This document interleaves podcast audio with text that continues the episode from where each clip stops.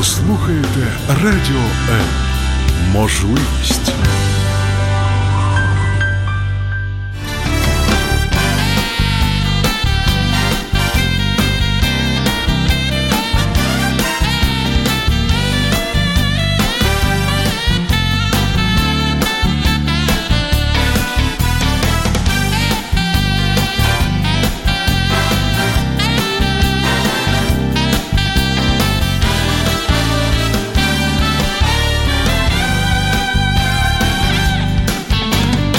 Каждый день наполняет нашу жизнь своими заботами. И, казалось бы, в этой жизненной суете мы растворяемся, не оставляя следа. Но это не так. Мы совершаем поступки. Что нами движет и куда мы идем? Один из вечных вопросов, на который мы ищем ответы в передаче «Вечер Live». Меня зовут Евгений Гольцов, и мы будем говорить о жизни. Не переключайтесь.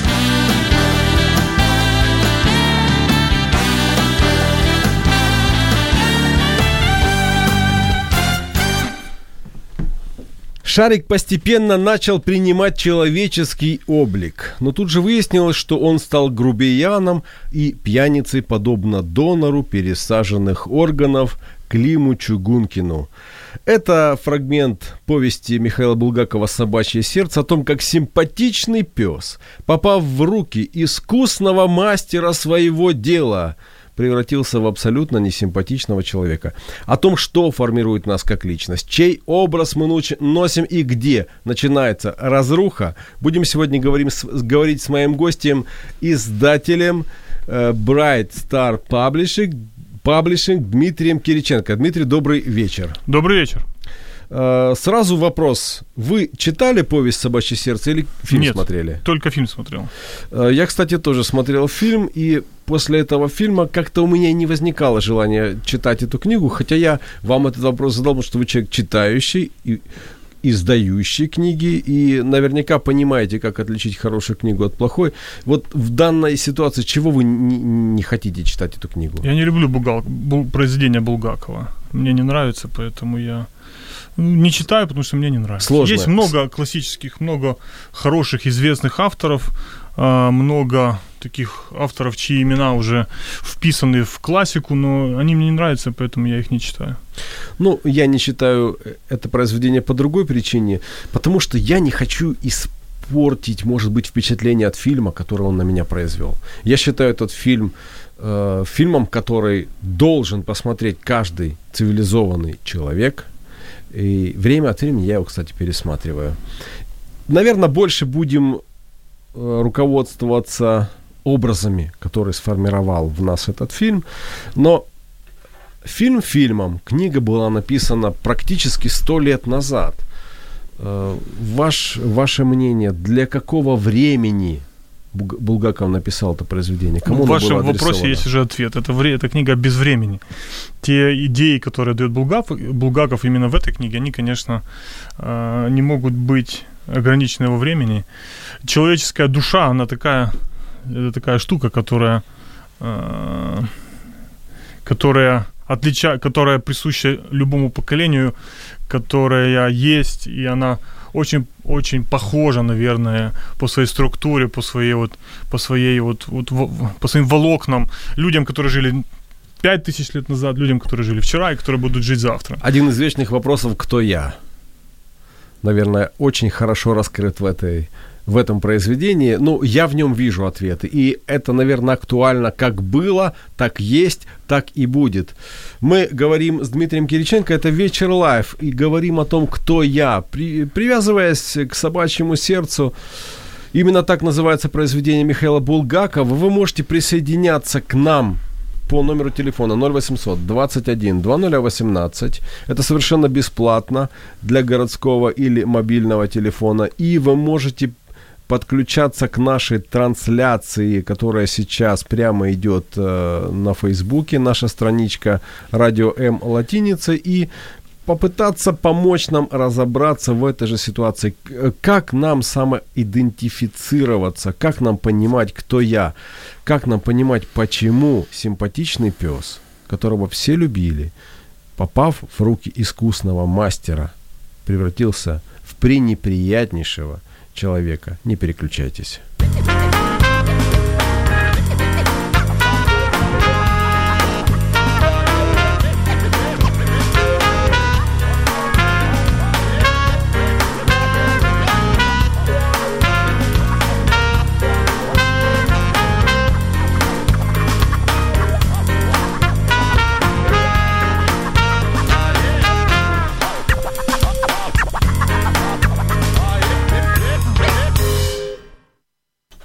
Цитаты из фильма «Собачье сердце» вошли в нашу жизнь, и я даже не буду их перечислять, потому что, например, откуда берется разруха, мы все прекрасно понимаем, что она начинается в головах, и этот фрагмент, фрагмент прозвучит именно в исполнении гениального актера, который сыграл профессора Преображенского.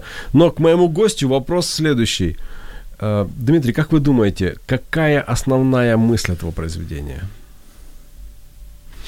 Ну, я его не читал, но исходя из того, что я видел э, на экране, я могу сказать, что э, Булгаков копается в душе человека. Булгаков пытается ответить на вопрос, почему люди становятся такими, какие, какими они становятся. Булгаков э, наблюдал все вот эти революционные события и видел, как э, люди еще вчера, будучи никем, не то, что не в том, не в экономическом смысле, не в финансовом, а люди, которые жили самыми такими ниж, ни, низкими, может быть, инстинктами. Э, примитивными. примитивными какими-то, да, идеями. Вдруг они получили огромную власть, вдруг они получили возможность решить, решать судьбы не только свою, но и соседей, даже целой страны. И вот эта власть, которая пришла к ним, возможности, которые пришли к ним, раскрыли всю их внутреннюю сущность. И когда эта сущность стала явно э, окружающим, все просто ужаснулись.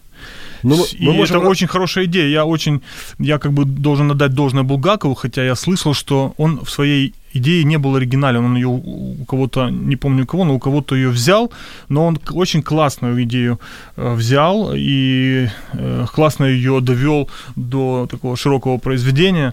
И я ему по-хорошему даже завидую. Вот, вот, он, вот он хорошо это дело все сделал. Ну, мы не будем рассматривать это в плане идеологической подготовки революционеров или там недовольных масс, э, я хочу это рассмотреть с, э, с точки зрения человеческой души. Ведь революционная ситуация – это как следствие многих факторов. Но если я смотрю на жизнь вокруг меня, я отслеживаю массу информации, фильтрую, и меня очень часто посещают мысли о том, что вот человек – говорит, мыслит правильно. Ну, в кавычках правильно. Он ретранслирует чужие убеждения, не его. Он просто ретранслятор. Чужие лозунги, позиции, но при этом он выдает их за свои. Вы, кстати, встречаетесь с такими людьми? Это, это, это я называю, ты разговариваешь не с человеком, а разговариваешь с телевизором. Когда ты говоришь человеку, задаешь ему какие-то вопросы, пытаешься понять, что он думает, и ты не находишь его мысли, ты видишь, ты находишь в его, э, в его рту из звуки, которые ты слышал в телевизоре. Ты вот. читал, ты читал, и вдруг, ну, то есть он выдает не свои мысли, а те, которые он услышал. То есть он как губка что-то впитал, и тут же то же самое выдал. То есть у него нет своих смыслов, он не может своих, в свои же собственные слова, в свои уста вложить смыслы, которые он сам подумал, придумал, которые он сам оценивает, и которыми, на которых строится его вот мнение обо всем, вот его парадигма строится. И таких людей, к сожалению, ну, просто, ну, наверное, подавляющее большинство большинство. Это э, очень объединяет нас и да. Вот я как раз и говорю о том, что очень немало людей окружает, я о себе скажу, меня, подобных людей, и мне эти люди часто напоминают самого настоящего Шарикова, который когда-то был шам, самым обыкновенным Шариком, а тут стал человеком, которому э, делегировали полномочия и так далее. Так вот, чем отличается личность от такого человека? Именно личность которая э, не руководствуется простыми, примитивными, низменными инстинктами. Отличается ли она чем-то от такого ну, создания? Ну, личность, многие психологи спорят, что такое личность. Но если говорить э, о том, что, если мы подразумеваем под словом личность э, не просто вот, вот какое-то существо, которое умеет мыслить, а зрелую личность, то Конечно, личность, в первую очередь, это человек, который ответил себе на вопрос, о, который вы, о котором вы говорили в начале, кто я. То есть вот этот принцип самой... Личность, она как дерево, она как все живое, она должна развиваться и расти. Она от, как человеческое тело от младенца э, с каждым годом мужает, мужает, становится взрослее, взрослее. Также и личность должна развиваться. Подразумевается, что личность человека должна развиваться и расти. Человек не может оставаться каждый год в том же состоянии или, или, или еще хуже деградировать. Она должна развиваться она должна развиваться. Ну, ваш ответ личность – это человек, который мыслит. Меня тоже в чем-то устраивает. Почему? Потому что ведь мыс, мыслительный процесс подразумевает какой-то анализ. Я думаю, что личность, я не успел закончить, я думаю, что личность, личностью человек становится тогда, когда он ответил себе на один из самых важных вопросов «Кто я?».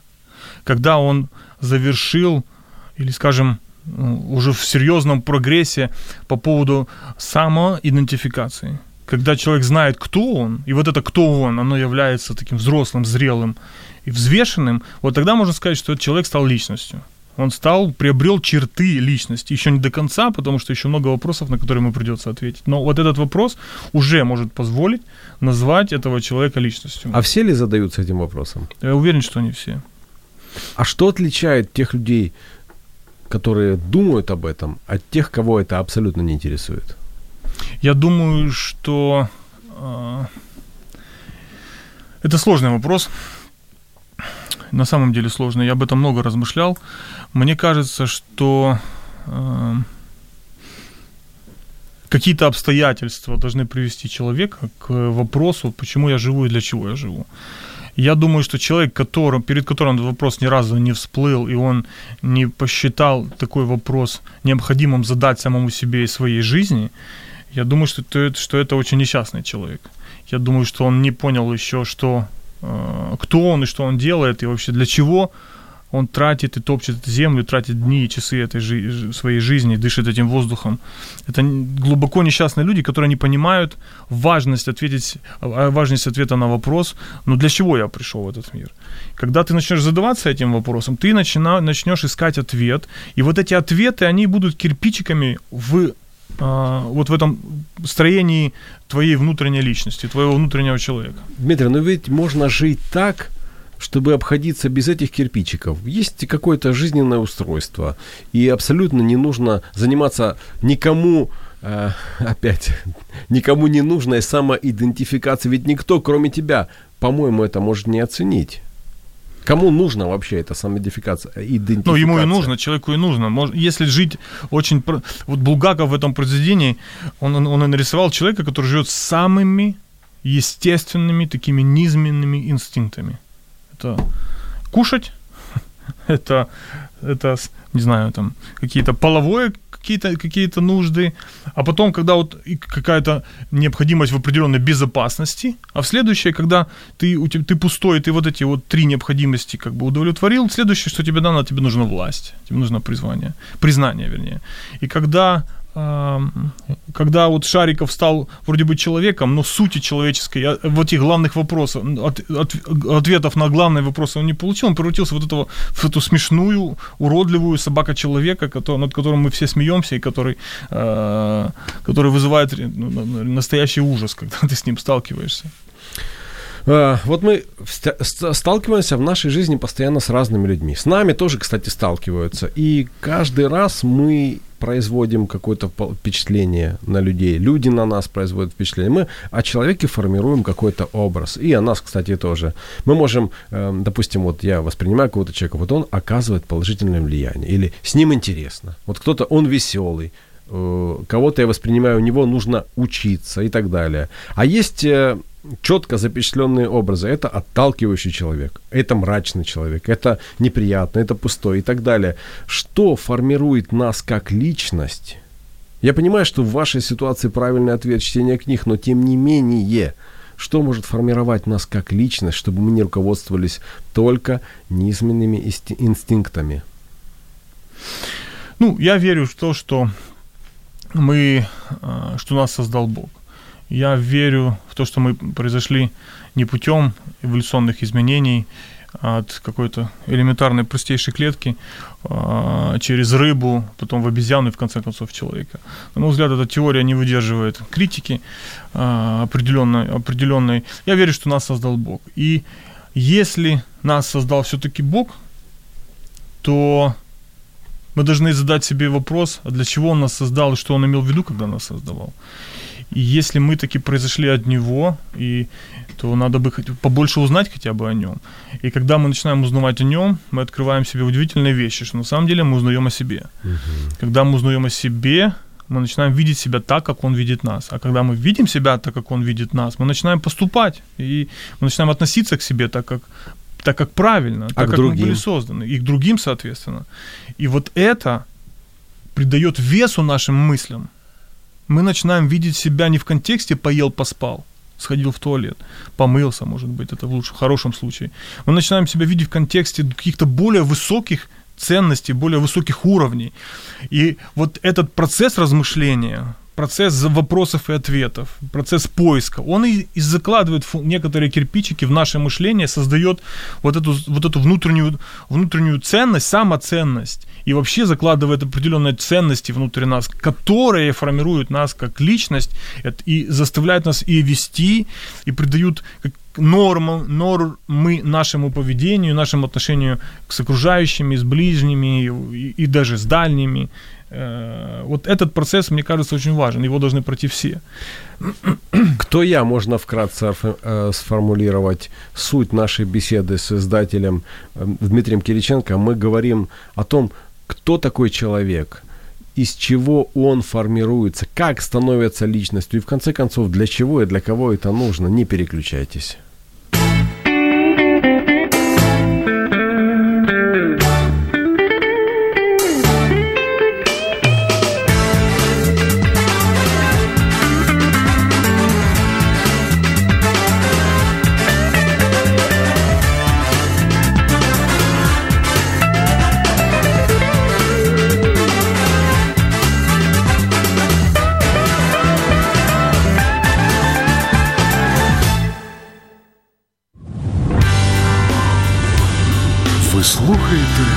Радіо М. Мы продолжаем разбираться с человеческой душой на примере личности персонажа э, повести Михаила Булгакова «Собачье сердце». Но, в общем, а оказывается, вокруг нас не так, не так мало похожих э, персонажей в нашей жизни, и надо же понять и разобраться, откуда они взялись. Ведь наверняка эти опыты запрещены, а может быть кто-то тайно их и проводит. Мы говорим о том, что формирует нас как личность. Э, С моим гостем Дмитрием Кириченко, э, издателем Bright Star Publishing, если я правильно произнес. Швондер, один из персонажей этого фильма, сказал, документ – самая важная вещь на свете. А вы, вы, как, вы как считаете, что самая важная вещь на свете? Для Швондера документ был важен, самая важная вещь на свете, потому что она фактически описывала и давала ответ на вопрос, кто я. О, Вот- интересный ответ. Вот Мне смотрите, очень понравился. вот смотрите. Возьмем кавказского мужчину, да, вот, ск- скажем, среднего какого-то. Мы все знаем, что это очень такие резкие, горячие, очень, очень мужественные в плане вот, вот похожего в плане в том плане, что они мужчины. Вот такие вот люди очень мужественные, мужеподобные, ну, не мужеподобные, это, не, наверное, неправильно оскорбительно, ну, му- мужественные. Значит, предположим, э, эти люди, мы знаем, что вот, ну, какой-то вот, эти, эти люди, они обычно, отвечая на вопрос, кто я, они, я так думаю, отвечают его следующим образом. Я мужчина. Я мужчина. Потому что их с детства воспитывают как мужчин. Многие народы, например, Кавказа и вообще горные, гор, горцы, вот народы, которые живут в горах, они, у них э, с детства прививается культ мужества, культ оружия, культ воина, культ вот, вот такого горца, независимого, гордого орла. когда, он, когда средний такой человек может, задается вопросом, кто я, он наверняка отвечает себе на вопрос «я мужчина». Если у него... А мужчина как реализовывается? Конечно, это через борьбу, через женщину красивую, а может даже не одну, а может даже несколько. Вот его ответ на вопрос «кто я, мужчина?» соответственно, вырабатывает, заставляет его жить по определенным нормам, по, задавать себе определенные Поступать как цели. мужчина. Да, и ну, как бы соответствовать этому образу. Я мужчина, да? И мы, когда вспомним какого-то кавказца, мы понимаем, что главное вот, вот в нем, в его жизни, это я мужчина. Я мужчина, я должен зарабатывать. Я мужчина, я должен быть сильный. Я мужчина, я должен быть красивый, чистый. Я мужчина, у него должна быть красивая женщина. А если у него забрать вот, этот, вот эту идентификацию, например, кто я, вот, например, забрать у него, вот, вот как-то, вот, предположим, отключить у него вот это вот мужчину в нем, он превращает, превращается, мужчина превращается Вот, вот, вот, вот даже не знаю, как это сказать. Если человек, например, некоторые мужчины, некоторые вот мои, мои друзья, для них самоидентификация – это свободный мужчина. Это женщины, это бары, это рестораны, это машины, это деньги, это хорошая одежда, это женщины. Они отвечают себе на, отвечая на вопрос «Кто я?», программируют себя соответственным образом. Они, соответственно, поступают, живут, достигают этих целей. Это для них ценность. Если эту ценность забрать, его жизнь рушится. И так каждый из нас... Наверное, это является основанием. Именно основанием всего, на чем они строят. Да. И я больше скажу. Я думаю, что вопрос ответ, вернее, на вопрос, кто я, является основополагающим жизни. И вот этот вопрос, он, он является вот краеугольным камнем нашей жизни, из-за которого наша жизнь либо вырастет правильно и превратится в нормальное, пропорциональное, красивое здание, твердое, либо, раз, либо уведет нас в какую-то крайность, в какую-то сторону и в, в, в конечном итоге разрушит нашу жизнь. То есть вы считаете, что этот краеугольный камень должен быть основанием или, или тогда просто ничего не построишь? Абсолютно. Именно так, как вы сказали, так и есть. Вы можете нам звонить по номеру 0800 21 2018 и сказать, что в вашем понимании означает смысл «кто я» или самоидентификация. У нас э, э есть э, комментарии под нашим стримом. Ольга пишет, тогда, согласно определению Дмитрия, дети ее э, являются личностью, ибо они даже не задают себе вопрос «кто я?». Так, или мы говорим о некотором абстрактном понятии нет. Он пишет дети не ее, а не. То есть, значит, дети не являются личностью, потому что они даже не задают себе вопрос, кто я, дети. Нет, ну почему дети являются личностью, но личность, она еще не сформировавшаяся, она в зародыше. Дети могут, являются ли полноценными гражданами? Нет, конечно. Хотя они граждане, у них есть паспорт, но голосовать они не могут правильно? Они не могут выполнять самые элементарные вещи, самые элементарные какие-то э, процедуры по управлению каким-то имуществом или по владению. За них это делают родители. Они не могут отвечать на вопрос, что мне кушать, когда вставать, когда ложиться, Они что не могут одевать. заботиться о стране. Конечно. Поэтому, когда, но когда ребенок становится взрослым, его маленькая личность превращается во взрослую личность. И вот этой взрослой личности, на эту взрослую личность налагается больше ответственности и появляется больше свободы. Никогда нельзя ответственности возлагать меньше, чем свобода. Эти вещи должны быть пропорциональны. И личность тогда является зрелой, когда она берет на себя все больше и больше ответственности и способности ее нести. Свобода должна приходить вместе с ответственностью. Они друг друга балансируют. Поэтому у маленькой личности нет свободы. Ее, за нее родители все решают, но у нее нет и ответственности. Когда эти два, когда растет ответственность, растет свобода. Когда растет свобода, должна расти ответственность. А многие из нас, многие мужчины, ну, ну мои, мои, например, знакомые, или как я вот наблюдаю вокруг себя, я вижу, что у них свобода растет, а ответственности нет. И тогда это взрослый, не бритый или даже или бритый, как я, или там волосатый, уже даже местами седой мужчина, он является просто взрослым ребенком, а иногда даже старым ребенком, инфантильным, пожилым даже человеком. Вот в чем разница. Личность, конечно, все являются личностью. Мы относимся даже к младенцу как к личности, но она не способна еще нести ту ответственность, которую несет зрелая личность. Вот когда она начнет отвечать себе на вопрос, кто я, вот она начнет с этого момента расти. Мне кажется, у нас э, размыто само понятие личность, и личностью у нас считаются только люди, которые достигли какого-то статуса. Э, так как, например, в англосаксонской да, культуре да, да, личность э, считается человек, который родился, и к нему с детства относятся как к личности. Ему позволяют проявлять свою уникальность, свою неповторимость, развивать те дары, таланты и способности, которые в нем есть. И мне кажется, это как раз э, пережиток, ну, наследство то, которое мы благодаря таким Вот смотрите, еще по поводу ли, до сих пор. Да, да, да. Вот по поводу личности и, ребенка. Мои, мои, мои мысли с вами поделюсь. Характер ребенка надо ломать. Характер ребенка надо выстраивать. Формировать, я бы Формировать, сказал. выстраивать, иногда ломать. Иногда, когда ребенок, когда ребенка несет, и, и его, чтобы остановить, иногда надо быть очень твердым, иногда даже жестким. Какие-то вещи в нем надо, может Сколько быть, сломать. у вас детей? Двое. Но вот, эту, вот это формирование личности, э, то есть характер нужно формировать, его нужно немножко вот как... Придавать как, ему форму. Форму, да, как да. горшечник глину лепит, или как каменщик там, оббивает камни, углы, уголочки, вот, то да. же самое. Но личность ребенка ни в коем случае нельзя касаться, ни в коем случае нельзя ломать. Тогда это можно сравнить с тем, что просто взять и разбить это Личность, это, это, да, это стержень, камень, на котором все формируется. Вот его ломать ни в коем случае нельзя. Личность, она неприкосновенна. У каждого человека есть своя, своя территория, в которую, как в государство, как в независимое суверенное государство, заходить вход воспрещен.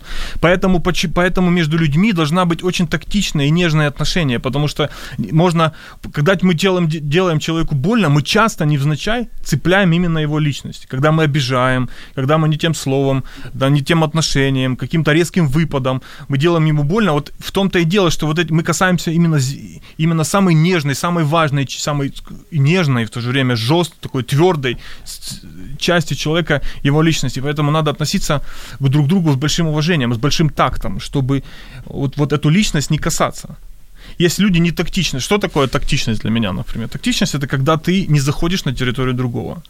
И физически, и душевно, и ментально, и э, вот как-то вот психологически. Есть территория неприкосновенного человека. Это его я, это его ценности, его мысли, его достижения к ним прикасаться нельзя. Заходить да, нельзя. Можно не, не заходить э, за границы э, человека, но можно провоцировать его выйти из его границ. Это тоже способствует многим конфликтам и так далее. И есть люди, которые в этом развиваются, есть люди, которые на этом специализируются, и нам, нас тоже это не учили так не поступать. К сожалению, э, смотря на фильм э, «Собачье сердце», я вижу э, ту закваску, тот наверное, ну, ту рассаду, которая была засеяна, посеяна, посажена и культивировалась, взращивалась десятилетиями, до сих пор входит, всходит. И многие, наверное, продолжают ту же самую рассаду. Ту же самую рассаду брать и рассаживать в свои жизни, в свои семьи. Да, это, это, конечно, я с вами согласен, есть такая беда.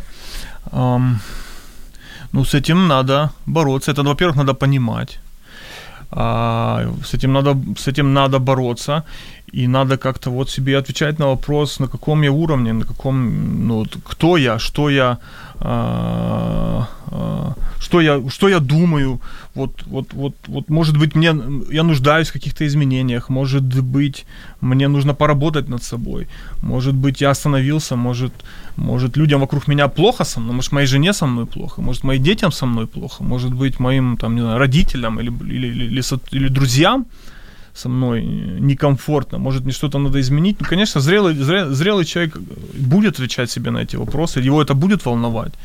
А маленькому, наверное, будет все равно. И когда мы видим людей ну, вот, вот такого плана, то, конечно, э, мы можем, мы, мы понимаем, чего они стоят, и мы можем дать им оценку. Кто такая личность? Мы говорим в передаче «Вечер Live». Мой гость издатель, человек, который издает книжки, который их читает, который их фильтрует, Дмитрий Кириченко. Мы говорим о том, как можно стать совершенно неожиданно превратившись из прекрасного, замечательного пса в человека, с которым никто не хочет общаться, от которого общество хочет избавиться. Не переключайтесь.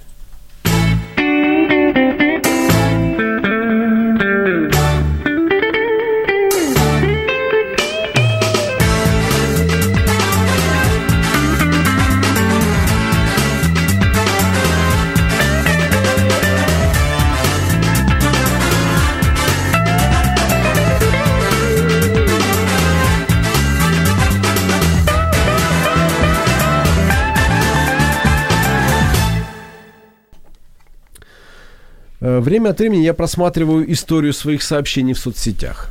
Я смотрю и часто я понимаю, что сейчас я бы не запостил ту или иную новость. Это правда, я признаю это. Мне иногда стыдно за некоторые новости, я их из истории удаляю. Не знаю, наверное, Гарвард Analytics их куда-то все равно уже слил, и они где-то продали за деньги, но тем не менее я максимально стараюсь очистить от этого свою я историю. Я сознаюсь, я тоже, но я не удаляю, но иногда я, когда Facebook напоминает мне о каком-то моем посте за там 13, 12 или какой-нибудь 11 год, мне тоже становится иногда за него стыдно, ну, как бы, ну, что поделаешь.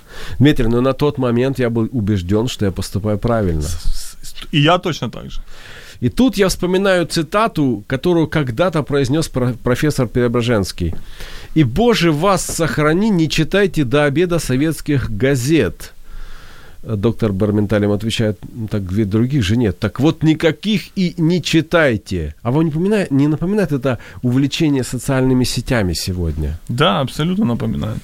Очень, очень пророческий фильм. Я думаю, что его уже не одно поколение смотрит, и все как-то, все вот эти вот цитаты, эти, эти, эти истины, они всплывают и становятся актуальны. Да, я думаю, особенно сейчас. Во-первых, социальные сети позволили а, вылезти, как не вылезти, вот всплыть на, на, на поверхность всему, что есть в, в людях. Раньше люди не могли высказываться, и люди могли высказаться там, ну, максимум там нескольким людям, нескольким своим друзьям, родственникам, с которыми они пересекались. Сейчас же можно, там, у меня около, около 4 тысяч друзей, э, слава богу, что Facebook не всех, не показывает мысли всех этих людей, но некоторых из них показывает, или, и, и вот благодаря социальным сетям мы начинаем понимать, чем народ живет, что, чем люди люди дышат, что их волнует, что, что бы они могли сказать, и понимаешь, насколько, наверное, и я попадаю в эту категорию, насколько часто мы примитивны. Ну, я очень многих людей, э, ну, скажем так, дистанцирую, я от них отписываюсь. Они остаются висеть в списке моих друзей, но вот, я вот, не слежу вот, за их вот. лентой, потому что это просто глупости какие-то. Это засорять э, даже мое внимание тем, что отвлечь меня на какие-то там 20-30 секунд, почитать всякую глупость и ерунду. Абсолютно я так же делаю. Мы чем, когда человек интересен, когда с ним хочется общаться, когда он говорит тебе что-то такое, чего ты еще не знал, или вкладывает, или открывает тебе какие-то смыслы, о которых ты еще не думал. Когда ты можешь обогатиться, общаясь с ним, или его обогатить, если он готов принимать от тебя, тогда стоит с человеком общаться. В основном социальные сети показывают, что людям, людям люди неинтересны. А, людям не интересно саморазвитие, людям не интересно обучение, людям не интересно докапываться самим до глубин э, вещей, до, до смыслов, до вот сути. И поэтому, когда они выдают что-то на гора, что-то выдают, ты понимаешь, насколько, насколько многие из нас примитивны. А если э, все количество людей в соцсетях разделить на какие-то категории. Э, у меня, например, получается несколько. Есть люди, которые абсолютно ни о чем не думают, просто э, ретро, ретранслируют какую-то информацию, да. просто абсолютно, даже не проверяя ее, ее правдивость и не понимая, что может быть такое понятие, как первоисточник. Есть люди, которые считают себя очень умными, самыми, э, наверное, мотивационными такими гуру, которые всем дадут правильный ответ. А есть а есть, наверное, какие-то самовлюбленные. Ну, Вся, я не буду... Всякие есть, я не буду, есть. Я не буду Иногда мы поступаем каким-то смешным но, образом. Но ну. вот смотрите, какой я. Вот, вот я вот такой, вот с этой стороны красивый, и с этой стороны красивый, и с этой стороны красивый. Это какая-то однобокость. Да, я знаю, я один секрет скажу. Вот вы меня навели на мысль, очень, очень мне кажется, интересную. Я об этом думал, и вот сейчас попытаюсь выдать ее в эфире. Друзья, умный человек в словах друга, в словах вот другого человека сможет разобрать, является тот личностью или нет.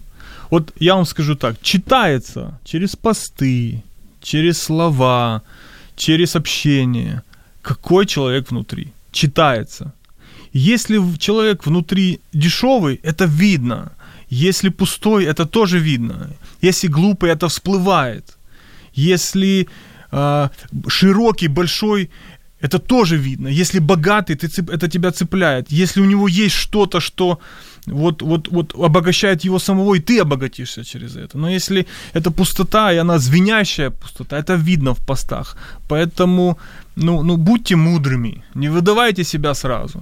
Подумайте, е... прежде чем что-то писать. Если вы подписаны на Дмитрия Кириченко, мой вам совет. Іноді краще жувати. Ну и не переключайтесь.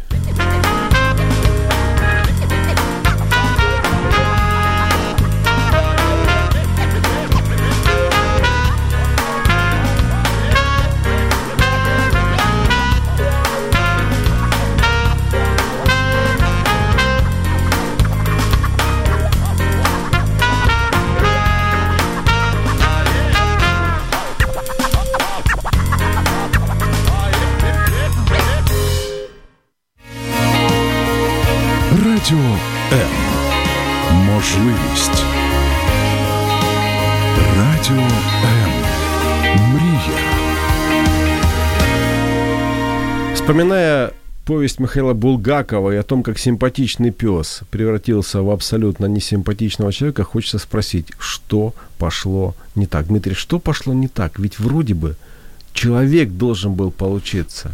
Почему из него не получилось человека? Человек же не, не, не получается автоматически. Человеком рождаются, но личностью-то становится. Ни, ни Клим Чугункин, ни, ни собака, получается, не были людьми, когда профессор Преображенский э, соединил их, и вот появился тот шарик, которого который, вернее, тот Шариков, который вот из двух этих существ стал, человек, как стал якобы человеком. Это говорит нам о том, что чтобы стать человеком, нужно что-то делать, нужно, нужно трудиться, нужно какой-то путь идти.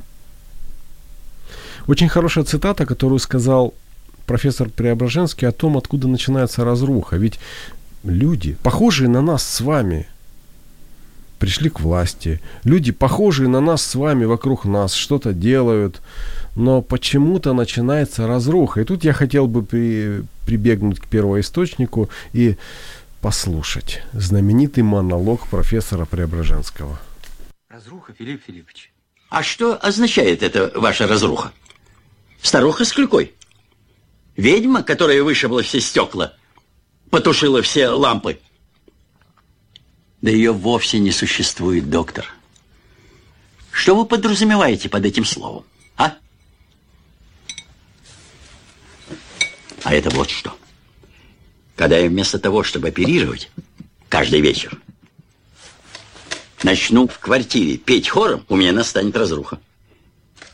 Если я, входя в уборную, начну, извините за выражение, мочиться мимо унитаза, и то же самое будут делать Зина и Дарья Петровна, в уборной у меня начнется разруха.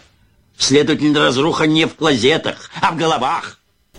Мне кажется, со времен этой речи ничего не поменялось, и профессор Преображенский до сих пор прав, прав на 100 тысяч процентов, потому что до сих пор разруха начинается именно в головах. Но почему? Ведь мы рождаемся от мамы с папой. Каждый нормальный человек, без э, подобных искусственных вмешательств, как те, которые тогда пришли. Почему в нашем обществе до сих пор есть разруха, которую приносят вот такие вот шариковые?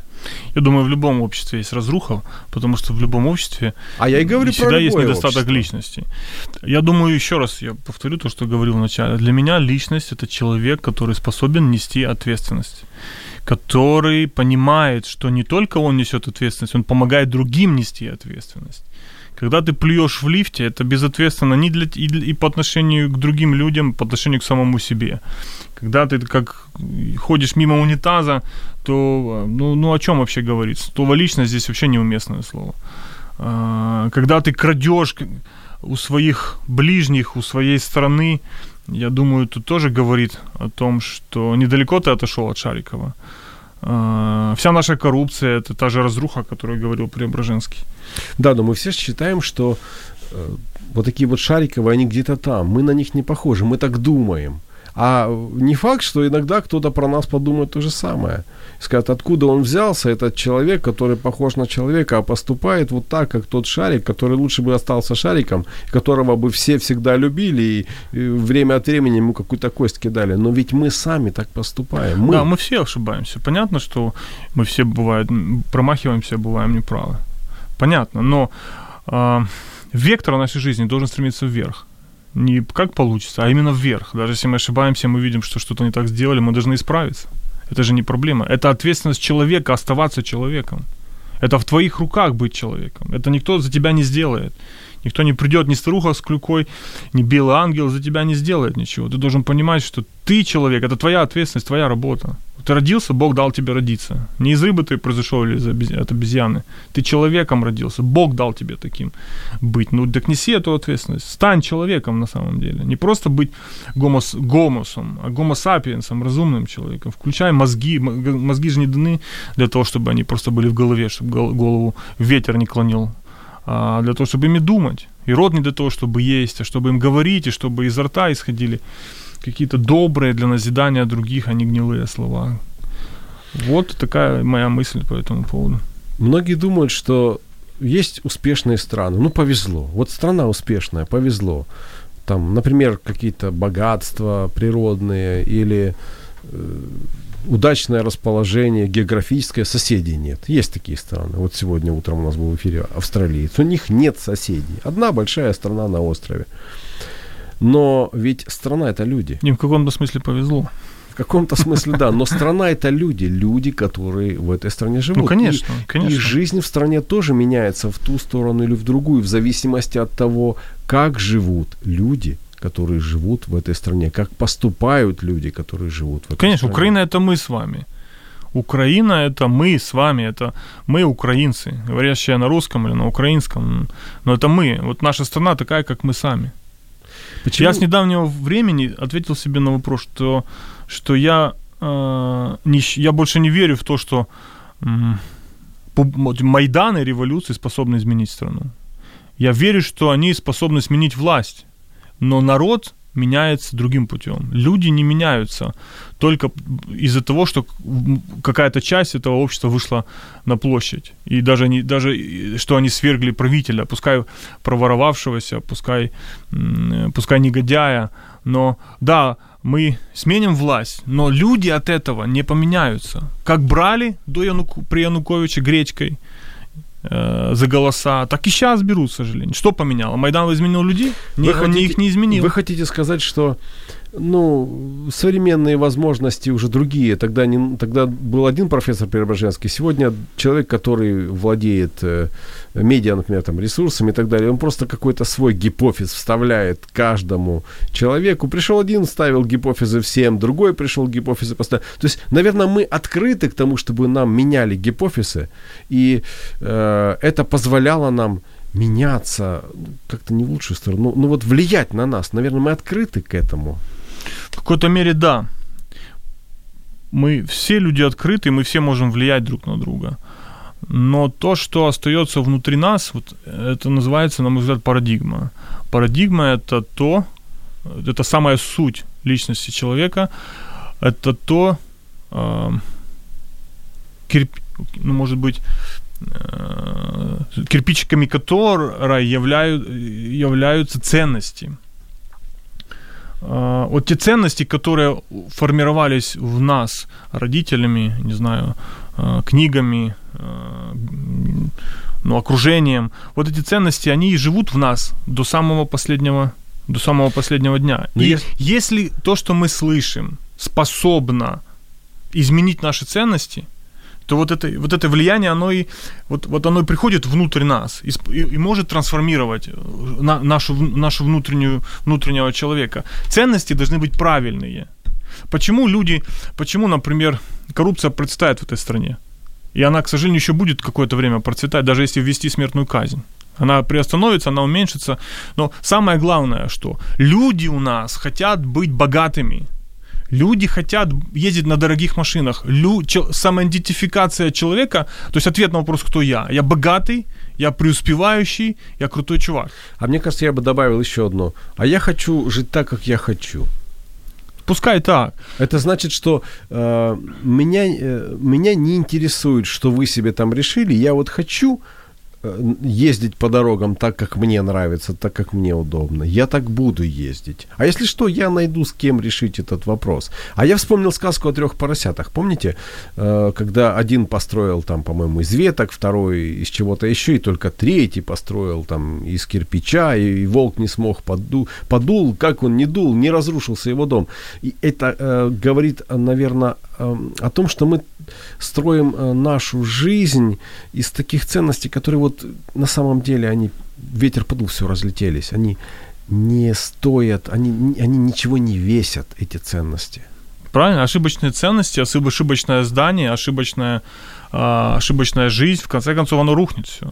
Рано или поздно. В Библии написано, что всякое здание, оно будет испытано ветром, штормами. Если приходят ветры и штормы, и твое здание падает, значит, оно было неправильно, неправильно построено.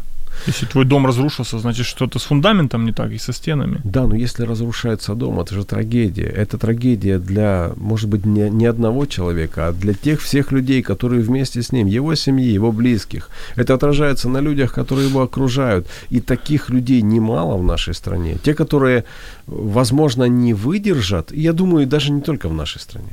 Люди, которые не выдержат ветер таких испытаний. Я говорю сейчас о том, что подул ветер серьезного искушения обогатиться. Размыл все твои якобы, ну, мама говорила в детстве, в детстве что врать нехорошо, ну, ну, ты же была, ну, ну, ну мам, у, меня, у тебя не было таких возможностей, у меня сегодня серьезные возможности, немножко привру. Да, бывает такое, да. На самом деле это же ведь э, серьезная ценность, которая просто все уничтожается. Уничтожается этим ветром, ну, я бы сказал, да, серьезного искушения. Я думаю, что именно таким образом и формируются шариковые и те, которые на них похожи. Но мне кажется, что проект Шарикова не был закрыт. Потому что, потому что как, э, как может продолжаться то, что мы с вами э, сталкиваемся с этими ценностями, сталкиваемся с людьми, которые так живут, для которых совершенно нормально э, руководствоваться низменными ценностями. Я не говорю, что это плохо. Это необходимые ценности, базовые, можно даже так сказать. Инстинкт самосохранения и инстинкт продолжения рода. Самые базовые ценности, которые э, так сказать, э, ну, которыми руководствуется, э, должен руководствоваться любой э, живой организм на этой планете. Но наверняка это, этого недостаточно для того, чтобы не быть шариковым на этой земле. Да, абсолютно. Абсолютно с вами согласен. Тогда что нам нужно для того, чтобы не быть похожим на Шарикова, а быть... Стань человеком. Да, быть тем... Убей, убей в себе Шарика. Уничтожь себе Шарика. Я знаю, знаете что, я думаю, что мы, многие из нас, мы, заби, мы забыли э, значение слова честь, значение слова достоинство. Раньше за оскорбленную честь могли вызвать на дуэль там, и проткнуть насквозь с шпагой или за, про, прострелить голову из пистолета, за, если ты прикасался к чести человека. Понятно, что многие неправильно понимают честь, они могли э, умирать не, не, не, за, не за неправильное понятие чести. Но слово честь и достоинство, оно должно э, как бы вот обновиться в нас, э, понимание важности этих, этих вещей. Э, часто у человека может быть ничего, кроме его достоинства. Часто у человека нет ничего, кроме его чести, например. И когда ты унижаешь себя, Библия вводит такой классный термин, грех называется. Ну, вот, когда ты делаешь какие-то опрометчивые, глупые, пустые, злые поступки, которые вот мы, там, христиане называют, называют грехом, перв, перв, первое, что происходит, ты унижаешь себя – всякий, нет ни одного греха, который бы поднимал достоинство человека. Нет ни одного вот преступления, которое бы поднимало достоинство. Все, что, все, все, всякий грех, он опускает достоинство и лишает человека чести. Всякий. Вот понаблюдайте, какой бы он ни был, ничего не поднимает. Все Приносит равно, удовольствие, да, но, но достоинство не поднимает. Все равно мы приходим э, к ценностям, э, вечным ценностям, которые э, продиктованы, испытаны, проверенные, Э, за которые люди умирали, да, за которые и убивали тоже, но больше, э, в, большем, в большинстве своем умирали. Мы говорим о, о вере и, о, наверное, понимании или отождествлении себя э, с Богом, о, о Божьем страхе. Наверное, эти, эти ценности, поскольку они были испытаны, поскольку они прошли столетия различных испытаний, имеют место вернуться в нашу жизнь. И, кстати, сейчас такой период, когда мы переоцениваем многие вещи.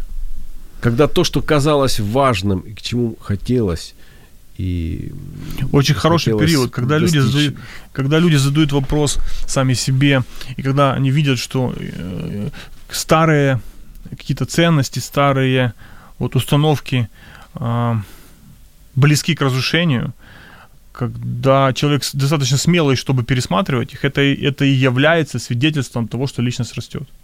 Невозможно расти, не, от, не оставляя каких-то старых вещей. Ты должен что-то оставить, ты должен приобрести новое, ты должен изменяться. Чешуя должна отпасть, там, шерсть Шарикова должна все, все больше и больше осыпаться, мы должны превращаться в людей, подниматься вверх, стремиться к чему-то, в высоту, стремиться к свету. Вот эта вся жизнь нам дана для того, чтобы мы росли. Нельзя этим пренебрегать. Дмитрий, э, тогда профессор Преображенский совершил невероятный поступок, научное открытие, достижение и так далее. Он вживил им, если я правильно помню, гипофиз. Но можно ли э, сегодня из такого грязного, ну, обыкновенного, простого человека, который живет низменным инстинктом, я так бы сказал, превратиться в человека, который действительно может называться человеком, должен называться человеком, может являться примером человека. Что для этого необходимо? Знаете, я не знаю другого источника о другого наиболее такого мощного, глубокого, непревзойденного и вот с, с такой планкой, до которой дотянуться очень тяжело, вот такого другого источника, кроме Библии. Я почему-то думаю, что эта книга, равной которых вот, вот, ну вот нет в истории человека, которая, э, нету книг, которые могли бы сравниться по, по весу и по глубине понимания человеческой души, понимания человеческого э, ума, человеческой природы вообще. Ну, фактически ее писали те, кто этим, этими вопросами занимался, кто э, вот пытались узнать у Бога и э, пытались донести своему поколению вот эти вот истины. Поэтому я рекомендую, начните с этого. Откройте, откройте для себя вот какие-то истины, которых вы еще не знали. Попробуйте ее начать читать. Я думаю, вам понравится. Вы знаете, наше время просто подошло к концу, поэтому, к сожалению, я уже не могу принять никакой телефонный звонок, потому что я просто должен поблагодарить моего гостя Дмитрия Кириченко, который является издателем Bright Star Publishing, Bright Star Publishing, человеком, который э, рекомендует читать книги, в том числе, наверное, как он сказал, Библию, как самую рекомендованную книгу к прочтению. А я э, хочу сказать всего-навсего следующее. Э, заканчивая произведение Михаила Булгакова э, последним абзацем из этой повести, там написано следующие слова. «Пес видел страшные дела. Руки в скользких перчатках, важный человек погружал в сосуд, доставал мозги. Упорный человек, настойчивый, все чего-то добивался, резал, рассматривал, щурился и пел. К берегам священным Нила». Вот так заканчивается повесть Михаила Булгакова «Собачье сердце». Но нам-то от этого не легче. Ведь сегодня куда большие научные достижения и технические возможности позволяют работать над каждым из нас. И нам пытаются привить э, нашему естеству, созданному по образу и подобию Божию, Божию что-то чужеродное и опасное. Поэтому будьте бдительны.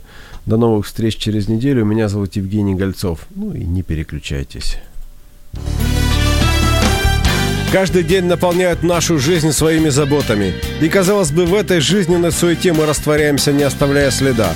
Но это не так. Мы совершаем поступки. Что нами движет и куда мы идем? Один из вечных вопросов, на который мы ищем ответы в передаче «Вечер Live». Меня зовут Евгений Гольцов. До встречи через неделю.